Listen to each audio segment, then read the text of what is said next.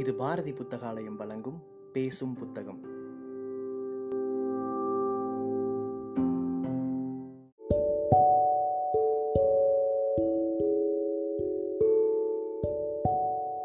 Book day இணையதளத்தின் மூலமாக முன்னெடுக்கப்படும் வாசகர்களுக்கான வாசிப்பு போட்டியில் தேர்வான சிறுகதையை கேட்க இருக்கிறீர்கள். வணக்கம். என் பேர் நித்யா ராமதாஸ். நான் இப்போது வாசிக்க இருக்கும் கதை திரு ஆண்டன் செக்காவ் எழுதிய அசடு. தமிழில் மொழிபெயர்த்தவர் திரு சு. ஆ. வெங்கட சுப்பராய நாயக்கர். ஒரு நாள் என் பிள்ளைகளை கவனித்துக் கொள்ளும் யூலியா வசிலீவ்னாவை என் அலுவலக அறைக்கு வரும்படி அழைத்தேன். எங்களுக்குள் கலந்து பேசி கணக்கு தீர்க்க வேண்டியிருந்தது. வா உட்கார் யூலியா.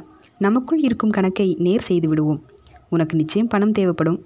எனக்கு தெரியும் பணம் கேட்க நீ நிறைய சம்பிரதாயம் வைத்திருப்பாய். எனவே எப்போதும் உன் கூலியை நீயாக கேட்க மாட்டாய். சரி போகட்டும். மாதம் முப்பது ரூபிள் என்பது நமக்குள் பேசி முடித்து கொண்ட சம்பளம். நாற்பது!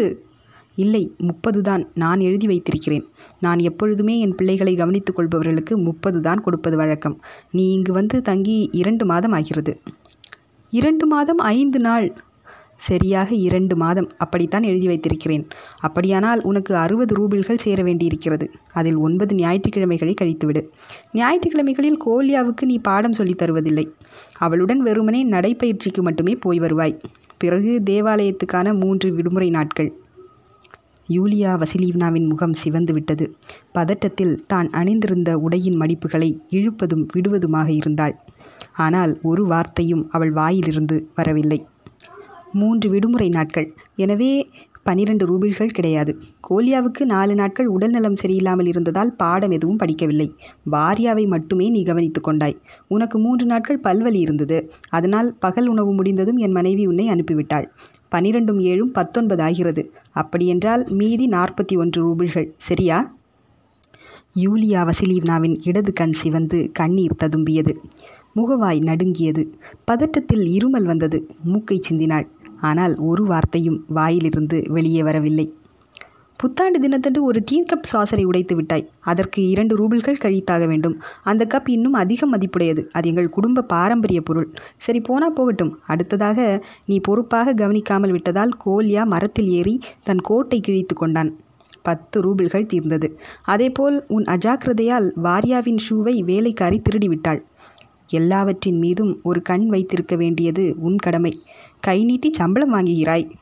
எனவே மேலும் ஐந்து ரூபிள்கள் கழிக்க வேண்டும். ஜனவரி பத்தாம் தேதி என்னிடமிருந்து பத்து ரூபிள்கள் கடனாக வாங்கினாய்.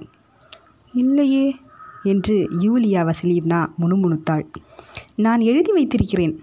அப்படியானால் சரி. நாற்பத்தி ஒன்றில் முப்பத்தி ஏழு போக மீதம் பதினான்கு. வேலைக்கார பெண்ணின் இரண்டு கண்களிலும் கண்ணீர். மேலும் வியர்வை மூக்கின் மீது வழிந்தோடியது. பாவம் அப்பெண். நான் ஒரு முறைதான் கடன் வாங்கினேன் என நடுக்கமான குரலில் சொன்னாள். மேலும் அவள் உங்கள் மனைவியிடமிருந்து மூன்று ரூபிள்கள் கடன் வாங்கினேன். அவ்வளவுதான். அதற்கு மேல் எதுவும் வாங்கவில்லை என்றாள்.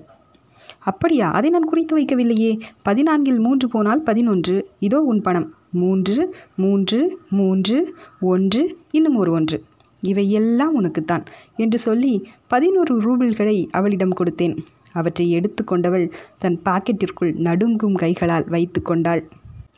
நன்றி என மெல்லிய குரலில் சொன்னாள். துணுக்குற்றி எழுந்த நான் அறையை சுற்றி வேகமாக நடக்க ஆரம்பித்தேன். எனக்கு கடும் கோபம் ஏற்பட்டது. எதற்காக நன்றி சொல்கிறாய்? என்று கேட்டேன். பணத்துக்காக. ஆனால் நான் உன்னை ஏமாற்றியிருக்கிறேனே. உனக்கு தெரியாமல் உன் பணத்தை திருடிவிட்டேன். உன்னிடமிருந்து அபகரித்து விட்டேன். எதற்காக நன்றி சொல்கிறாய்?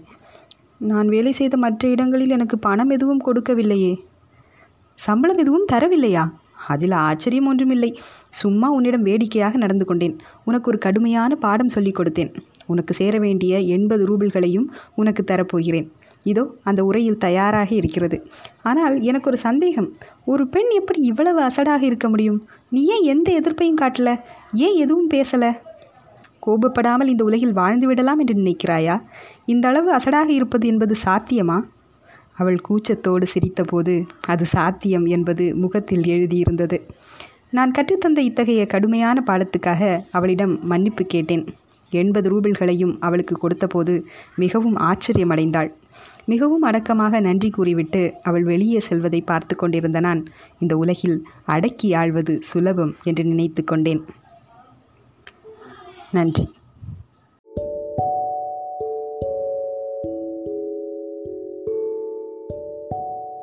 சிறுகதையை கேட்ட வாசகர்கள் தங்களுடைய கருத்துக்களை மறக்காமல் அனுப்பி வைங்க. புக் டே இணையதளம் மூலமாகவோ அல்லது நாங்கள் கொடுத்துருக்கிற வாட்ஸ்அப் எண் மூலமாகவோ அல்லது எங்களுடைய சமூக வலைத்தள பக்கங்களின் மூலமாகவோ உங்கள் கருத்துக்களை மறக்காமல் தெரிவிங்க. கருத்துக்களின் அடிப்படையில் தேர்வாகும் சிறந்த வாசிப்புக்கு பரிசளிக்கப்படும்.